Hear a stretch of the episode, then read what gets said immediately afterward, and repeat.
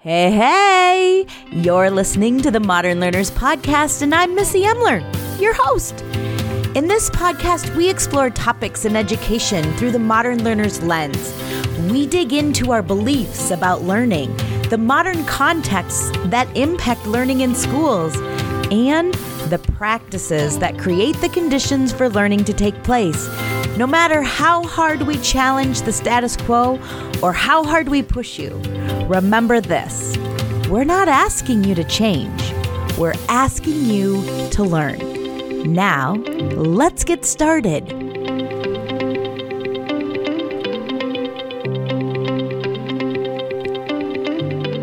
Today, we welcome Eli Luberoff, founder and CEO of Desmos. His math identity began to take shape when he was four, but it didn't help him stay engaged in the K 12 curriculum. To this day, he does not have a high school diploma. He does, however, have a degree from Yale, and he'll tell you that whole story in just a minute. So, how does a high school dropout graduate from Yale and create an edtech tool that is already impacting hundreds of thousands of students around the globe? He set out to make math accessible and visible. He wanted to provide a tool to do math that didn't require a separate, expensive technology when the tech in our pockets had all the necessary computing power. Desmos is most well known for being an online graphing calculator and it's free to use. I asked Eli about the business model behind Desmos and about the modern context of math and its impact on math ex- instruction in schools. So sit back and enjoy my conversation with Eli Luberoff.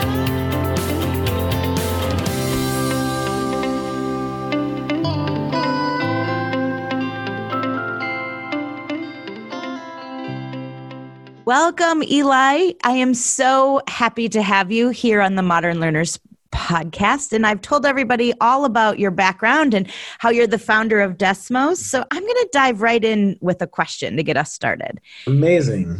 awesome. I want to know about your math identity because in Modern Learners community, which is the community where um, our closest friends hang out and talk all about education and the beliefs, contexts, and practices of the work that we do. But in our community, we've been talking about our math identity. And so, since you're here during Math Month, I'd love to hear about your math identity and how yeah, it was shaped. Absolutely. I had one of the strangest pathways through the education system that you can imagine. Um, grew up on a tiny farm in the middle of central Massachusetts um, at this school that had, you know, eight or nine kids per grade. And my teacher the kindergarten teacher was also the principal of the school was also the uh, chairman of the school board and was also the worst person in the world. Like think of the Trunchbull that level of bad. She threw a chair at a second grader in the hallway. I remember one she wouldn't let us go to the bathroom. I would pee my pants once a month. Oh Just oh my gosh. horrifying. The rural the smallness in the rural though that relates to me. Um, i yeah. was a principal of a k-12 school where i served about 370 students and it was the entire district. So that that piece re- resonates with me a lot and you seem like the exact opposite of this person. I tr- I would not throw a chair. I would do my best to avoid that. no, can't imagine how it would even come to that. It was a second grader, um, so uh, my mom ended up taking us out of that school um, when I was halfway through kindergarten, and we moved to Amherst, Massachusetts, where the schools are incredible, and we're surrounded by five different universities.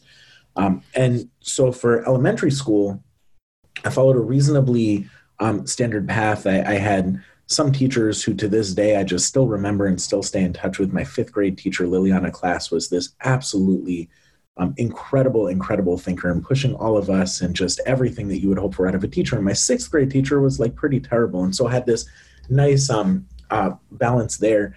Um, in middle school, I ended up dropping out, pretending to be a student at UMass Amherst for eighth grade. Um, and this is back before yeah, my math identity is wild. Um, I took uh, pre-calculus and then calculus at UMass Amherst when I was in eighth grade, pretending to be a student. My voice hadn't changed. My hair was down to my shoulders. I would get catcalled on campus. It was wild. gave me an enormous amount of empathy for how horrible it can be to be a woman on a college campus. Um, went back for ninth grade to the high school because I heard that it was better. Realized that I actually liked college quite a bit better. Dropped out again in 10th grade. Um, and this time I went over to Amherst College, which was just a bike ride away, and pretended to be a student there. And I spent two full years there taking, um, you know, most of their math program and their physics program and uh, music and learning some languages, and finally went off to. Uh, so, when you say you pretended to be a student, does that mean like you just snuck into class and you didn't like pay tuition and all that good stuff, or did you just you went through the motions but you were much younger? Yeah, it's a really good question. I thought I was like tricking the system at the time, and in retrospect, no, it's that my mom is incredible and supportive, and she obviously communicated with the professors and was like, "This person is showing up; they're allowed to be here." But at Amherst College, I, I didn't. I love it. Paying any tuition. It was amazing. It was through this joint program with the high school. And when I dropped out of high school, I didn't tell the college, but I befriended a lot of mm. those professors, and they would just, you know, pass me on to the next one and say, "I promise you, this kid is is okay. Um, you can have him in, in your class." And so I did a full load of math and physics when I was at um, at Amherst. But then I decided that I wanted to experience college in its totality. And so I went to Yale University, um, enrolled there, never graduated high school, still don't have a high school degree. Um, and went still now. To this day, yeah, I don't have a high school. That degree. is crazy awesome. Very interesting. yeah, I bet you weren't you're one of the statistics of the dropout rate. Like you're one of those people that didn't graduate and ends up in the 20 some percent of the state stats that doesn't graduate. Yeah. And you have a degree from Yale. I love this story. Well, this could not get more interesting. I almost didn't get that degree. I also dropped out of college um, because this was when I first started to learn how to program and I started a, a um, company that was a predecessor to this one. And finally, my mom, she says, Eli, I need you to get one degree. I don't care what it is, just get a degree. And so I finally went back um, to, to Yale and I graduated almost on time, one year late, um, with a double degree in math and physics. And uh, so that was okay. my pathway through. Yeah, that's amazing. And so, do you think? Right? So was math just always your thing, or was there a person that sort of triggered that math, love for math in you? Yeah, this is a it's a fun question that I get a lot, um, and I get it on kind of both both sides. So people are often surprised to hear that someone who um, didn't actually the public school system didn't work that well for me um, in a variety of ways, but focusing all of my energy and attention and my life's work is around trying to um, improve math outcomes in, in public education. I love um, that. People assume that um, I've been a math person my whole life, and that assumption is actually correct. My mom tells these stories about when I was, you know, like four and figured out that I could count past a thousand and just spent a whole afternoon doing it. And she was petrified. Um, and then throughout, um, math has, has come quite um, quickly to me, but also I just am always thinking about it. I was just, it's always in my head at any given time. Um, and so that part is, is definitely true. Um, but one of the things that I've developed an enormous appreciation for, and they say that um, part of what makes teaching so hard um, is not just that you need to understand the the content, but you also need to have a deep degree of empathy for people who are in their various processes, the parts of the process of understanding the content. And so this has been a big part of my learning, um, and I learned an enormous amount from our teaching team here at Desmos about early student thinking and about um, you know, when you see a piece of work that uh, my favorite quote on this is that you don't ever see a wrong answer. You see a right answer to a different question, and that your challenge is to figure out what the question was that the student was answering when they um, got to this computation that didn't match what you were expecting. And so, this idea of understanding how people understand math instead of just understanding math has been big, big part of my learning. That yeah. is amazing. Can you say that quote again? Because that bears repeating. Yeah, this is a quote. I think I first heard it from Marilyn Burns, who's one of my favorite mathematical thinkers. She's focused on elementary, we're more middle and, and high school. Um, but I think she was the first one who, who phrased it this way, which is um, every wrong answer is the right answer to a different question. Yes. And the I challenge love that. figure out what that question was. That is so, that's a great perspective. I love that perspective. So now that you're at Desmos, first of all, Desmos was um, so I'm I do a lot of training on uh, classroom technologies, and Desmos blew me away the first time that I I shared it with a group of teachers and I didn't share it with the intention to sort of use it math like from the instructional perspective. I knew that the teachers in the room were math teachers and they could likely use Desmos. And so we sort of dug in and we're playing with it. Not I was not trying to teach them how to use it because that would have been beyond my capabilities at that point. But we were playing a game that reminds me of like um, guess who or who's who. And yeah. my mathematical language had to be so precise. Um, yeah. It kind of also reminded me of like Battleship, the game. That's the the game that we were playing. But I had to guess what my partner across the room where they had put pieces on this board, and I played that game for ten minutes, and I thought, oh my gosh, that totally changed my perspective of th- that helped me understand the importance of precise mathematical language. And I literally played it for 10 minutes. And since then, I have been an evangelist for Desmos, um, begging my kids' teachers to come to our workshops that are more significant training on how to use the tool in the classroom. But it is amazing. So tell me, where did it start and how has it evolved? Yeah, um, that's so the polygraph activity you're describing is one of my favorites. Um, and I, I, think you you completely nailed what we were hoping would happen, um, which is so much of math feels arbitrary. It's like someone named all of these different things, and now it's my job as a student to memorize all of those things that someone else says is important. And the dream is to put students in a situation where not having the thing is just a real bummer. They're just like, oh man, I can't win this game. And then you introduce a vocabulary it relieves this stress that they were feeling and it's now a mathematical gift instead of a mathematical burden um, so that's so fun that that you felt that yes experience. that was my experience that is the best um, so background on desmos we started um, before you give us the background can yeah. you tell us in your own words what it is yeah absolutely desmos is an increasing scope of things um, so there's a few different ways to describe it. Most people, the first thing that they know about us, or the main thing they know about us, is that we make a digital graphing calculator. We make a graphing calculator that you can open on the web, that you can use on a phone, that you can use on a computer. Um, and a big motivation for this was thinking that students shouldn't have to spend over $100 for technology from the 1990s when everyone has a much more powerful computer in their pocket already. And so many schools have, for example, one to one Chromebook programs, where a Chromebook costs the same thing as a handheld calculator and that's nuts. Um, and so we built the software. It's free to use. You just go to desmos.com, open it up. Um, 50 million people around the world used it last year. They're just some of these numbers that still, when I think about them, kind of make me, me shiver a little bit. But our purview is much larger than that.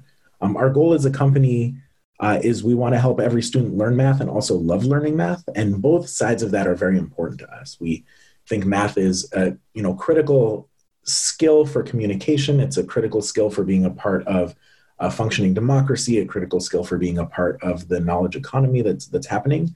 Um, but we also hear over and over and over um, people either saying, "I'm not a math person. I never liked math," um, and just fundamentally believe that that's not true. Like everyone can uh, can do math. Everyone is a math person.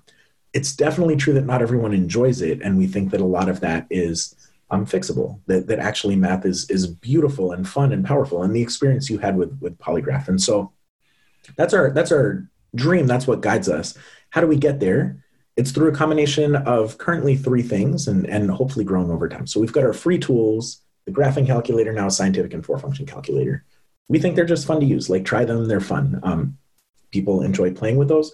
We also have been building out um, what we're calling classroom activities, and so these are uh, activities like the polygraph game, like a few others like this, um, now actually hundreds, where the whole class can engage one to one, or we recommend two to one, two students at each computer, um, working through an activity together with a teacher able to monitor and then select and sequence student work and collect them all into a really rich conversation about mathematics.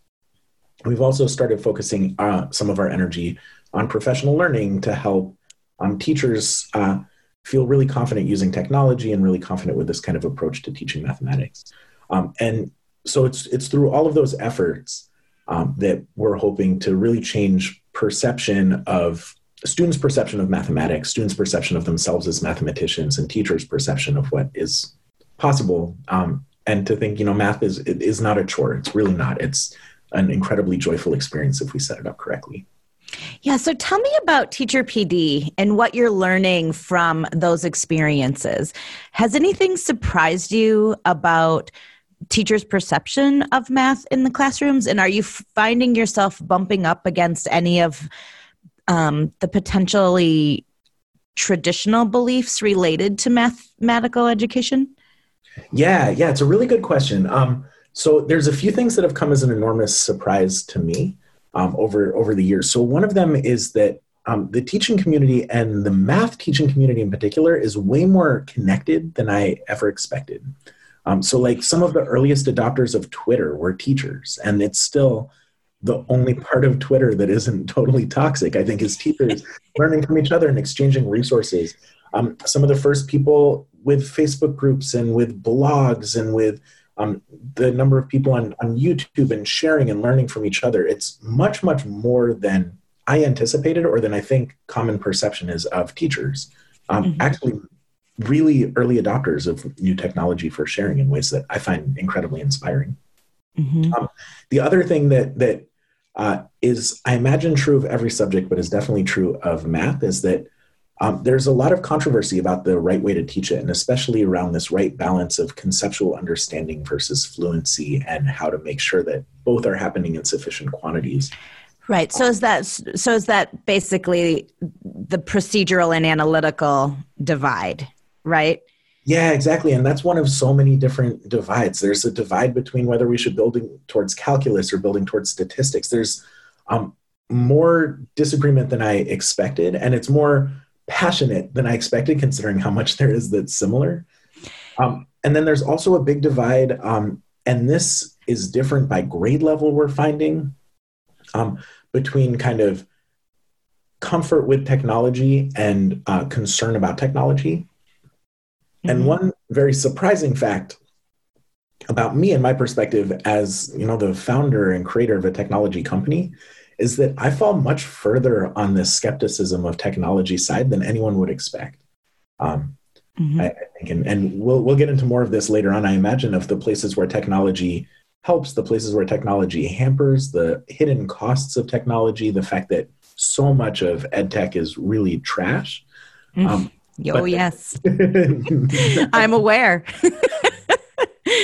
but that the potential of it when it's done right uh, it's it's so magical and right. So, in the modern learners world, when we think about educational technology, one of the things that we look for is where is the agency? So, what, who is the who is gaining agency because of the technology and we look that. at we look at the technology as is the system gaining agency and efficiency is the teacher gaining agency and efficiency or is the student gaining agency and efficiency? And the best technology tools have multiple they provide agency to multiple system teachers or students but it prioritizes the student agency and the independence and it's focused on learning which my perception of Desmos is very much in that realm. Because there's not necessarily until you get probably into your paid products and potentially where you're going at, you didn't start out with a system benefit. You started out with wanting to make sure that you were supporting the learning of children. And so that's that's where that's how we sort of determine the quality of an ed tech tool is really a strong look at where the agency is just so you know that that's what our community would would look at and ask i love that i love that and for us it is this um, healthy balance between the students the the ones doing the learning and their teachers um, who we think are just an absolutely critical ingredient of the learning process but what i find with desmos yeah. is that as a teacher when i started to use desmos my understanding of math became much clearer. As a teacher, love, I was a learner.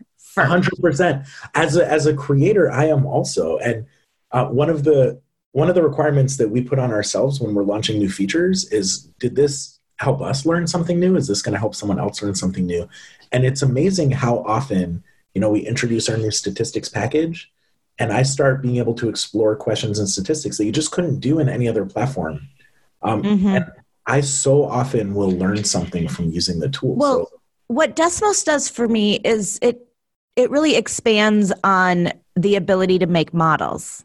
Yeah, absolutely. And that's the part that I think uh, I am a word person, right? Like I really love words. I see words. I don't always see pictures. Like if you said apple, I would see the word apple and I wouldn't see the picture of an apple. Yeah. But Desmos has in what I have seen from afar, because I haven't do- dove in, I'm not a math teacher, but I have seen visually seen models of math that I wouldn't have been able to embrace prior to the tool being there. Yeah. I, I love that. I love that. That makes so much sense to me. There's one other um, dimension of who is this supporting and who is who is benefiting from this. Um, I love that you framed it that way. That we've been thinking more and more about, and that I, I find just so important, um, is also which categories of students are being helped. Um, and for me, there's a, a few that um, have have surfaced as so important because so often the people who perceive themselves as math people fit into a very uh, well defined mold. They tend to look a lot like me. It's you know white and Asian men are like those are math people. so a big big effort of ours is um, making sure that that every student, that women, that minorities, that people of color, that people who are traditionally excluded or feel excluded from math class, and that their math identity is much more often like, no, that's not my thing. Um, that they first see all of these incredible mathematicians of color and, and uh, female mathematicians that they um, see in in the work themselves. We've put a lot of effort into um, making sure that it is inclusive and represents all of the different identities that actually do make up the mathematical world. So I love that question and to me this idea of when you're evaluating not just is it helping teachers and students versus um, systems is this about reporting? Um, but also is this something that is inclusive and equitable in the people that it's supporting? And that's become so important to us. Yes, and I can see that that's important. Um, that that value is reflected in the team that you have. Because if I look at your web page, um, with your team members, first of all, it's very funny. They ha- have funny bios. Um, I can't give you a specific example. I just remember laughing out loud. And um, there are women and people of color on that page. And so that is absolutely, absolutely refreshing because I think we have to be intentionally inclusive. Absolutely, 100%. And especially with these groups that historically have been excluded from the math world and from the teaching world and um, all of those all of those things. Absolutely. So now i want to talk a little bit about the modern so we're modern learners right? And so we look at our beliefs about learning the modern context so how technology shapes what's happening in the world and what's happening in the world shapes what's happening in our classrooms. Yeah. and couple that with you know practices instructional practices that are um, impactful in relationship to engagement and assessment and instructional design, all of those things. But I really want to dive into the modern context of math. So, what's happening in the world with math, and what should the impact be on our classrooms? Yeah, I, I love this line of thinking, um, and and there's a couple different couple different thoughts that immediately spring to mind. Um, so one of them is that um, math is increasingly, I think, a, critical part of the dialogue that's happening in the world that's breaking down, where there's just mistrust of facts based on source, um, based on political opinion, um, and having this foundational base where you can argue about facts instead of about people, um, attack you know positions instead of instead of the person delivering them is so important. And you look at um, the ability to weaponize statistics and to make it kind of say whatever you want to say and to be able to read through that and see through that feels so so so important. And math is this kind of uniquely situated um, language where uh, it's universal in in many ways and much more than than most other um, subjects across uh, region across language across time. You know a persuasive argument from 2000 years ago about the pythagorean theorem is still persuasive today and that's incredible and it's persuasive in any language.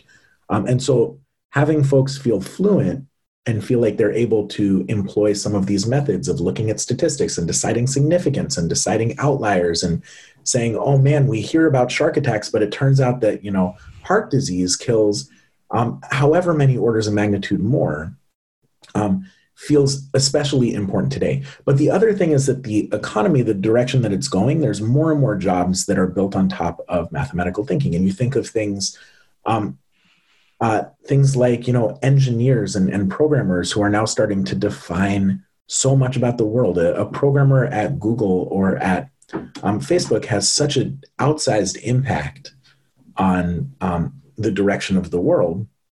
And so making sure that we're training as many people to be really thoughtful users of that power uh, is really important. And you see this as we're going to see an increase in artificial intelligence as kind of a central part of so many industries um, and a move towards uh, being able to, to understand with and, and grapple with those tools and use them responsibly. Um, so it's a huge, huge challenge that the math classroom is at the center of. Right. And the, the math, it's almost like the ethics, like the math people have to keep the ethics in front of the technology.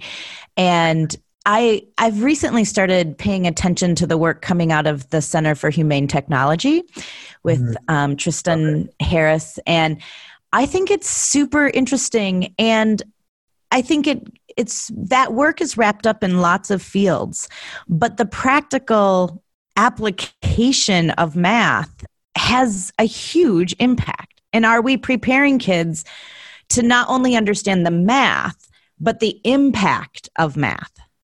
Yeah, yeah. I, I think this is the one of the defining questions of our education system of the time. And it's not just in engineering, it's not just in artificial intelligence where you um, hear about the biases of the creators of algorithms ending up making biased algorithms that have this enormous wide ranging impact when you think of um, a, a, whole bunch of different uh, industries where that's happening, especially in law enforcement and those kinds of things.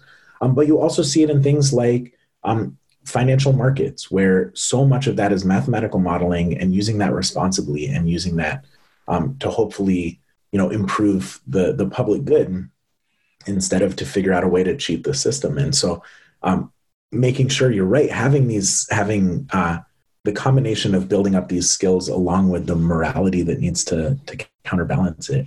It's hard. It's so important. It's so important. And and you know, the school system is the place where this can happen. Right. I I think that it happens there because because our goal is to create well-rounded learners right Absolutely. like that's that's got to be our goal so in lots of public education and and education in general we have had a narrative that has been pushing um, standardized tests and closing the achievement gaps and in reality that's a mathematical model that's telling a story and our education sector hasn't in the policies that drive it haven't done a great job of sharing the story that we really want or creating the narrative we really want and finding the math models that tell the story we want it to tell. We've sort of bought into um, a story and and we're letting certain numbers, you know, rise to the top of that, which is a little bit concerning, but at the same time I think we're making progress when I think of the universal design for learning, um, the goal of UDL is to create expert learners. Yeah. And that, if we can make that our work, then yeah. if we create expert learners, it doesn't matter what job they're in or where they're at. They Absolutely. will be a learner and they can get through these problems of practice, per se, because they'll learn their way through it. Absolutely. Absolutely. Learning to learn so so critical i think that's spot on right there, nothing says i have to master calculus by the time i enter my college but there could be a time that in life where i need or want to know that and i should feel confident confident that i believe in myself that i could go back and learn that if i chose to if it was relevant to the work i was doing. I think that's spot on. Yeah. So curious about um, desmos's um, venture into curriculum work. And also, I think I'm also really curious about the funding model that you are in and keeping Desmos sustainable and alive for all of the kids coming up because it's super important. And I'm really, I really am curious and um, wanting to support the sustainability of Desmos. So, what's the funding model, and what do you need to happen at scale in order to maintain and sustain the work that's happening in Desmos? Yeah, I love this question so much, and I think it should be asked more often of companies in general and edtech companies in particular. Um, you know, how are you how are you going to sustain this? Because there's really only three possible answers. There's like we don't know yet. We're probably reliant on venture capital um, and we might disappear uh, and we might disappear soon and i feel like this is a story that's repeated so often and a reason to to not trust um, technology because you start to rely on it and then it goes away the mm-hmm. second is it's a business model that we're not very proud of um, and that probably shouldn't uh, shouldn't be something you're using with kids maybe we're advertising to students maybe um, mm-hmm. it's built on the idea of selling data about um, performance to, to different students those kinds of things um, and the third is we've got a sustainable business model that we're confident can grow with us. And we're very fortunately in that third category. So our business model um, around our tools, around our calculator in particular, free for teachers and students, a commitment that we will keep it so forever. Um, we then license it uh, using what's called an API, where you can embed our tool inside of someone else's um, application uh, to curriculum companies and assessment companies. And so, for example, we work with the SAT and with the ACT, and we're now built into the state level exams in 35 different states. Uh, just so our model, we license it to um, all of those assessments. Uh, also, you know, the International Baccalaureate in its middle years and the MAP exam out of NWEA. Um, there's about 60 different uh, companies that. So you must be connected to iReady as well, then. Uh, we're just starting to work with iReady, yep, uh, Curriculum Associates, exactly. Yeah, and so all of them pay us an annual licensing fee. And I love that. It's this like beautiful uh, symbiosis because they benefit from the fact that people know Desmos, that people can practice for free on Desmos from our years and years and years of work making the product really good. And then their money lets us continue to fund the development of making it better over time. Um, and so we are a sustainable company at this point. We've been around for eight years. We just continue to grow every single year. Um, and we're going to keep doing that model. We're also just starting to explore um, working directly with schools and districts. And you alluded to this of features. We have a that pilot coming up. Do. We do. We're just starting to pilot a full middle school math curriculum, just seventh and eighth grade for this year, um, based on the amazing resources put together by Illustrative Math and Open Up Resources. And just thinking, what what would it look like to make the very best curriculum that has ever been made, um, combining this unbelievably sturdy foundation with Desmos's prowess in technology and design. Um, we're already way oversubscribed for the pilots. Yeah, I can't imagine because I can't imagine the interest that you've gotten knowing what I know about schools and making curricular decisions and knowing how much they want to improve and modernize their math work. Um, I take it back to my personal experience, you know, with a specific textbook, and I had four new problems each day in the 32 yep. problems. There were yep. four new, the rest were review, and the odds were in the back of the book. I mean, it was like awful. It was a clear, the textbook did not work for my brain. It was not.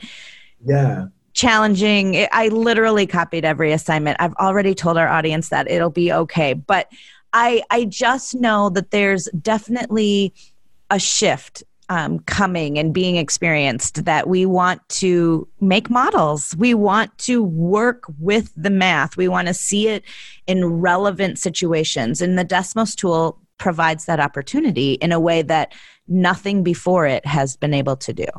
Yeah. Oh, that's so fun to hear. Yeah, and, and this has been our hypothesis is that we can make great tools and that will have some impact. And we think a very big one. I'm very proud of it.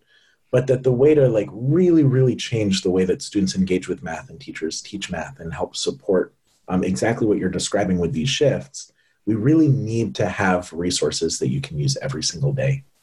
Right. So and I love that you're partnering with um, other organizations that are already impacting schools in a way that is sustainable. So it's not like you have to sell your soul to keep it going because you're leveraging the people and the companies that are already trusted in schools. And so that is um, it's amazing. And I also think that it's important. So I have nervousness around um, free tools, obviously, because sometimes they go away, but also yeah. because sometimes the procurement process of those um, isn't solid. And so while 10 years ago I was like, let's try a whole bunch of stuff and see what works, and I'm like the techie teacher, now I, having been in administration and worked with tons of teachers, potentially using two, two different tools in the same classroom that have the same function or outcome but essentially are just two different brands being built by different people uh, that makes me struggle because what happens is then the that creates situations where kids are code switching and they're yeah. having to between classrooms jump from this tool to that tool that essentially does the same thing but because one teacher found this one and another teacher found the other one um, there's no systemic uh, understanding of what we're going to sort of buy into. It would be like having three different textbooks for math in second grade based yeah. on what the teacher chose to do. We wouldn't typically do that. And the best ed tech tools have a specific function um, and goal that they're trying to reach. And so we need to get better at figuring out what we're going to do, what tools we're going to use at a systems level while also not limiting new things we try. You know, we don't need to buy something and then keep it around for 10 years because the budget says we need to. We have yeah. much more flexibility in the in the digitizing of curriculum tools, but we need to be more careful about how we select them. I love that. And this idea of, you know, having 150 things isn't better than having one really really good thing the analogy that we like to use, and we've been doing this with our curriculum as well, because there are tens of thousands of lessons that have been made on our site by our users. It's actually up in the hundreds of thousands now. Um, but the ones that we feature are the ones that we invested super deeply. Each one of them took us a month to build, and we think that they're incredible. And the analogy is, you know, on Netflix or on HBO, there's an enormous, enormous, enormous, way more content than you could ever get through in your lifetime. And there's a few of them that are really good and that's what everyone watches. And so our goal is to make sure that we continue to make the very best thing in the area that we're in. Because um, classrooms deserve it. Teachers deserve it. Students yes. Yes absolutely. And as you do that people are going to continue to deepen their learning in math and i'm very very excited for that because i'm I was one of those people who came out of high school saying I'm not a math person. And now my my life my job makes me a math person. I it i everybody everybody's a math person and we just have to accept that and make it as relevant as we can for kids. Is there anything else that you're super excited about or anything else that you'd like the audience to check out um, before we sign off oh man there's so many things um, be on the lookout for an announcement that's coming in a few weeks about a fun contest that we're running for students. Um, also, any teachers who are interested, we have this amazing program that we do once a year called the Desmos Fellows. Um, application only, all expenses, long weekend in San Francisco at our office. Um, just training really deeply, partly on our technology, but even more on um, some of these ideas of, of teaching practices using technology that we think work. Yes. So definitely. And that announcement's coming soon, you say? That one's actually already out. Yeah, the applications are open for another three weeks, I think. I'll um, definitely get that out and share that for you. Um, but yeah, and then just my biggest plug is that the way that Desmos has gotten to be as uh, the places where we're good, it's because we have gotten feedback about how we can improve. Um, and any ideas you have on how we can do a better job of helping more students learn math or love learning math a little bit more, we always, always, always want to hear it. So awesome. Thank you so much, Eli, for everything today and chatting with us. And I thank you for creating Desmos and creating a team that continues to do that work with you. We're very excited. Yeah, and it's all about the team. I get way too much credit. They're incredible. Thanks for having me here today with you. Thanks so much for joining us on the Modern Learners podcast.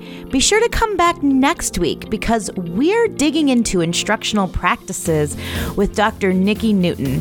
Her work with math running records is taking on a life of its own. You really don't want to miss all of the goodness that is Dr. Nicki Newton. She's amazing.